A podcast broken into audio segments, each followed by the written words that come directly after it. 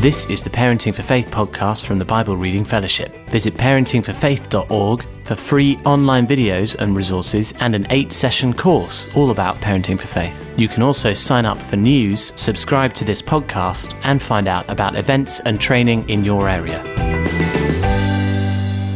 Welcome to the Parenting for Faith podcast. My name is Rachel Turner, and today, uh, today actually is all me, folks. I know we try really hard to uh, try to always have an extra voice in here, but you know what? It didn't work out this week. So it's just you and me, baby. all episode. Today's episode, uh, we're talking about uh, responding to the good stuff because often we talk about like how to shape life uh, for your kid when it's not going well, but it's also really important to shape life for your kid when it is going well and how God is in all of that. Uh, I'm going to answer a question from a listener uh, who sent in an excellent question about lying and how we talk to our kids about lying and deceitfulness. Uh, my uh, wild card section is to uh, talk a little bit about Halloween and the question of how we help our kids understand why people are celebrating and actually seeming to find joy in darkness. And uh, as always, we have a question to start a good conversation with your kid. So that's today. A quick note uh, before we start about the Forge. Uh, as children's families or youth specialists, if that's something that you are, uh, it can get really lonely. And we think that uh, having people to challenge and equip us to do the same roles is helpful. So uh, we created a little anti conference where the emphasis is on working groups and hearing from each other about innovations and things they've discovered and tech that change their lives and more. We do group mind wrestling about wrangling with tough topics together, and we have good chunks of worship. So if you are a children's youth or family specialist in a church, come along. And if you are a parent and you know someone in your church who would really benefit from coming away with us, let them know. It's called The Forge and it's on the website. You can find out more. But first, responding to the good. Uh, by the way, if you hear my teeth chattering, it's because I'm cold. I've lived in this country for 18 years, and uh, but I'm from originally from Southern California, which means my body never had to cope with temperatures below 15, and I've lived here for nigh on almost, well, I can't say 20 years by now, but 18 years, and I still cannot handle the cold. So uh, if you hear me going, that's me because I'm cold. And I, yes, have finally turned on my heater. Yes, I have. My, my central heating is pumping away, but I'm still cold.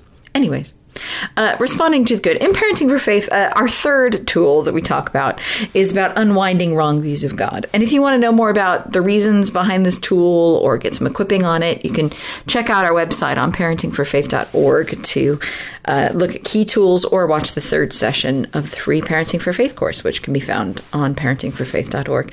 But this tool is all about how we build a healthy view of God and unwinding the confusing knots that children can get into when they view God. And we often talk about how important it is to create windows and to frame for our children where God is in the negative times, uh, who He is when we're sick or in pain or worried. And all of that's really important. And when we're showing our children our lives with God, um, it shows shows them that God is there and at work, even when we feel lonely, scared, or worried. By coaching our children through God's faithfulness and hope and comfort in tough times, we show them how we can walk with God through anything. But it is equally important to create windows and frame for our children where God is when life is good without sounding glib or cheesy. Because if we aren't careful, we actually can leave our kids left to wonder about who God is more in the good times than the bad. That then leaves them to be guessing about God, which is when we see their view of God get confused. When we miss out on framing for our children who God is in the good times, they can begin to make their own conclusions they can start thinking our lives are good, so God must be happy with us, or we deserve good things, or God's plan for our lives is that we never have any problems. Our children need to know how to see where God is in the good as well as the struggles of their lives so that they can cultivate a healthy and accurate view of God. And if you're like me, you can find that hard to do. Uh, here's some thoughts of how to get started in showing children who God is in the good. Uh, the first one is to stay away from cliche, which is really hard. Uh, it can feel so limiting, and we can feel stuck with just like cheesy phrases like, thank you, God, or God is good. And if you are an Anglican, you want to say all the time, all the time, God is good. Uh, I feel so blessed. And we feel like we just have these little phrases of being like, yep, Yay! And there's so much more than that. If you feel like you're beginning to utter a cliche, stop yourself. Often we go into these cliches because they are what we have been taught and they summarize our wider general feeling. The problem is that to help our children form a greater view of God, they need more than just a general description of our feelings. So if you are feeling a cliche bubble up, pause and ask yourself, what is my heart and mind truly thinking and feeling? Because that's what your children need to hear. Often they fit into two categories what you're grateful for and what you observe. So um, when you pray, be specific about what you're grateful for. Often we're very vague in our thankfulness. We list things. Thank you for grandma, grandpa, pizza, and Paw Patrol. We actually there's a, a width and a depth to thankfulness that is powerful and helpful for our children. If you aren't sure that your car was going to pass its MOT, like me, every year, then rather than just say, Thank you, God, that our car passed the MOT, say what you're really feeling, which is, oh God, I wasn't sure we were gonna, f- where we were gonna find the money for this car if it didn't pass. And then somehow it passed. I feel like you're providing for our needs, God, and I am so overwhelmed with how well you care for us. Say what you mean so your children can see relationship in action and understand a bit of God's character as well. If you're on holiday, rather than say, Thank you for this holiday, say, Thank you that we get a break. We as a family so need time to giggle together and play. And you know that because you made us that way. Thank you for giving us jobs so that we could have money to go on this trip. Thank you for putting us together into a family. I love being family together. There are so many parts of God to be thankful for His provision, grace, generosity, seeing us, caring for us, forgiving us, watching over us. Pay attention to what you're feeling and pray that. The other thing is to make observations that start with, I love how God, dot, dot, dot. Sometimes we feel like we can only point to God when things go wrong, but it's a great habit to start pointing out where God is in general. We live in Yorkshire, God's own county, so I grant you that this is easy, but when we are driving around, we constantly are saying things like, I love how God causes light to reflect off little water droplets in the air in such a weird way to make such stunning sunsets. What a great idea. I never would have thought of that. I love how God creates beauty. As you go through life, feel free to make observations about what you see. Watching YouTube and seeing families of videos reuniting, uh, say, I love how God invented families so we never have to feel alone. It makes me want to cry. Uh, to, I love that in my job I use complex math to work out things, and yet God has math mind beyond anything I could ever learn in a thousand lifetimes. Whatever you think, feel, wonder at, say out loud. I love how God dot dot dot is a great way to get started in helping your children learn to see God everywhere. Don't worry about asking them to join in. If you want to, you can, but often the more powerful thing is to just make these observations yourselves out loud, and you'll soon notice your children joining in and even begin to initial lies to initiate initiate it themselves. All of our lives are powerful to help our children meet and know God. In the bad times, yes, but in the good times as well don't forget to share those too. Thank you so much for sending in your questions. We always love to hear them. So if you want to send in your questions, please feel free to email in through the website or put them up on Facebook. And today we have a question from a listener. It reads like this I really enjoy your podcast. Thank you. And bedtime chat sessions. Yes, join us for those. Uh, thank you. We have a seven year old, a five year old, and a two year old. Our seven year old has a really great head knowledge of the Bible, and he definitely understands a lot of what being a Christian is about. Out, but he hasn't made a faith commitment yet. He has been quite deceitful recently. Partly this has been my fault for putting expectations on him and trying to bribe him into doing certain behaviors, but it is starting to upset my husband and I, and therefore he is getting upset too. I listened to the podcast on shame recently, which was good. I wondered if you might be able to talk about how to approach lying by our children. It is not a huge deal, but being able to talk to him about it from a biblical perspective would be really helpful. Thank you so much for that question. Lying can be tied to so much a growing understanding of how people work and how to get what you want, fear of punishment, and so lying is better than the alternative, um, wanting to hide mistakes, etc.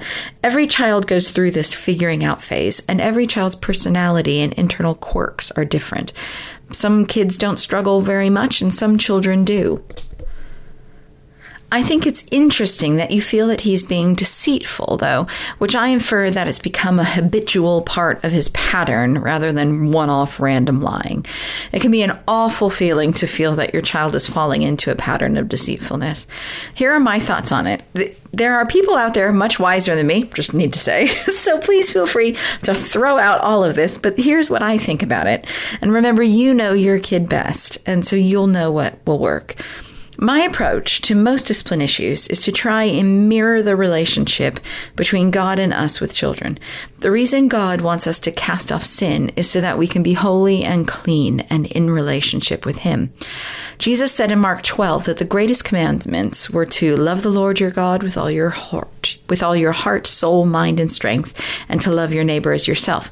So for me, discipline is about helping our children live in relationship with God, us, and those around them well. So I suggest you look at two things. One, what can you do to set him up for success and remove any hindrances to that? And two, make the conversation about relationship and trust rather than about what not to do. So, the first is remove hindrances. You have already started the process of this, so I'm more echoing your brilliant parenting wisdom here. There are things that we do as parents to try and problem solve behavior that actually ends up reinforcing it. We all do this accidentally sometimes. A lot of parenting is just noticing when our solutions actually become motivators in our children's behavior and fixing it. Here, you've noticed that how you tried to help your son by bribing him may be causing him to lie to continue to get those awards. Great spot. There may be other things in there that are also accidentally reinforcing behavior, and only you will know this. Whether it's if we respond with anger to our children, so they want to hide their mistakes from us, or if we tend to separate hearts from our children when they mess up, and so hiding their bad choices from us means that they're maintaining the good relationship with us for longer. Sometimes when we look at how we respond when our children mess up, we can begin to fix some of the reasons behind why they feel they want to be deceitful. I'm not saying that this is the whole reason, but it can be a factor. The second thing is to shift the conversation to be about relationship. Have a conversation with your child that says, I want our relationship to be so good that there's no wall between us. Nothing that you feel that you can't tell me. Even when you make mistakes and bad choices, I want you to tell me about it. You're going to make mistakes and bad choices in your life. It's my job to help you and to encourage you as you walk out the consequences of those. When you tell me about your mistakes and bad choices and fix those messes you make, I'm proud of you and I want to encourage you. So if you go on the iPad when I said not to and you come to me and say, I'm sorry I made a bad choice and played games on the iPad when I wasn't supposed to, then we can connect and hug and we can problem solve together why you thought the iPad was more important than obeying. We can decide together how to help you make better decisions in the future. But if I catch you hiding and lying and trying to do things behind my back, then that keeps us separate. You're trying to stay away from me, and that dishonesty builds a wall between us. It puts us on separate sides. I want us to be together, not apart. That's why there are consequences when you lie, because lies hurt relationship. And I don't want that to be a pattern in your friendships or your marriage or in your relationships with us. Lying is like hurting yourself and others. I don't let you use your body to hurt yourself or others. And I don't want you to use lying to do that either. Does that make sense? When we start by framing it as a relationship hurter, then we can tell our kids, I'm with you, I'm for you, and you will mess up, and that's okay, and there will be consequences for the mess up. But when you tell me about it, when you're honest about it, it draws us closer in relationship together. The Third thing is to deliberately make trust a big thing. Making trust something that is talked about is a really important and helpful part of discipline. Helping our children understand that when I trust you to be honest and do what you say you did or will do, I can give you greater freedom and let you make bigger choices and chances. If I can't trust you to tell the truth, then I have to use my parent powers to make choices for you. But when you show me that you can make good choices, my brain remembers that. And so when you ask, can I stay up and watch an extra program on TV? I promise I'll go faster to get into sleep. My brain says, hmm, last time we tried this, did he obey well? Did he get into bed quickly? Yes, he did. I trust him to do that again. So my answer is yes, you can. When your child does something obediently, say explicitly, Whoa, I asked you to get your shoes and coat on, and you did it with no reminders. Hear that sound? That's the sound of my trust building. Thank you for being faithful and building my trust in you. Building trust is a powerful thing. It means that when they ask for something new, you can model how the trust that they have built impacts on your choices about their permissions. That does mean saying yes to some things he asks when he has built that trust, but you might be pleasantly surprised. This also comes into when they mess up. When they mess up and tell you, you can say, I'm sad you made those choices, but I'm also so proud of you that you told me. That builds my trust that you were going to fix your mistakes. Thank you for your honesty. I'm so proud of you. Now, how are you going to clean up the mess of you punching your brother? I hope that helps give you some next steps on how to help your kid on his truth journey. Remove hindrances, talk about relationship, and teach about trust. You got this but you are right. It's really important. Keep going.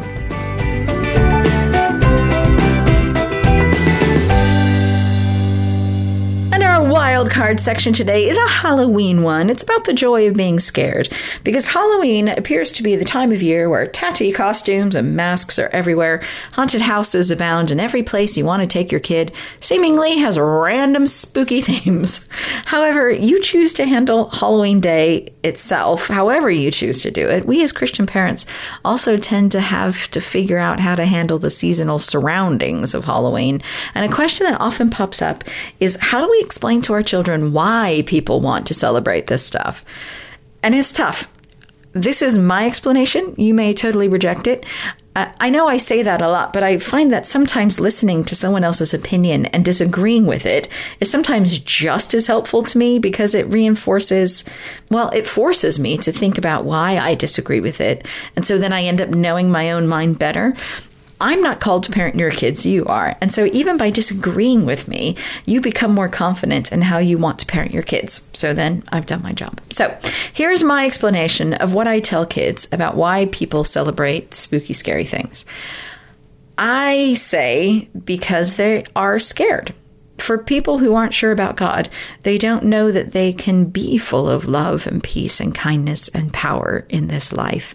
They don't know that um, God exists in the spiritual areas of life and the truth about who He is and what He does in all the realms that we can't see. All they know is that there's darkness around that is scary and uncontrollable and beyond what they know, and that scares them. So if they make fun of that, stuff that is scary and try to create scenarios where they're in charge of that scariness by making haunted houses or watching movies that they know aren't real, but it still scares them and makes them laugh, then they can feel powerful and not out of control. It's a trick to make what is scary fun. But I don't need to do that. I'm not scared by ghosts or demons or mysteries because I know that God is bigger and more powerful, and I know what we have is better and deeper than all of that. I don't celebrate it because I want what is better and more fun and more joyful than what that stuff could ever be. And then you can have a really good conversation about what's next. Are you scared by those things? Why? Who is God in that? You can create windows into how you cope when you are scared and help your children learn how they can do that too.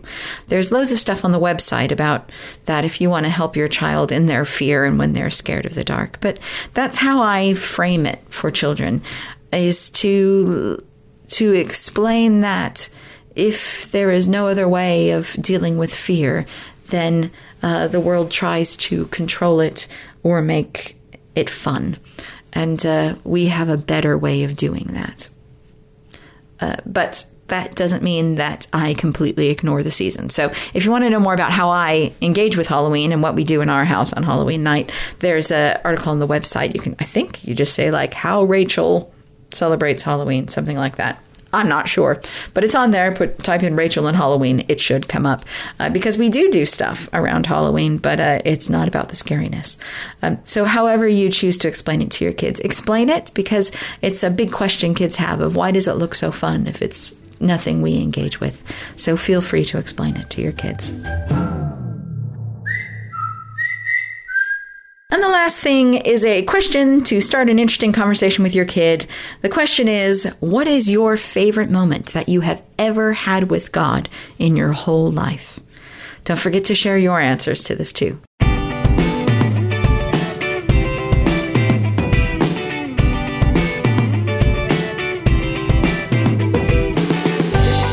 Thank you for downloading the Parenting for Faith podcast.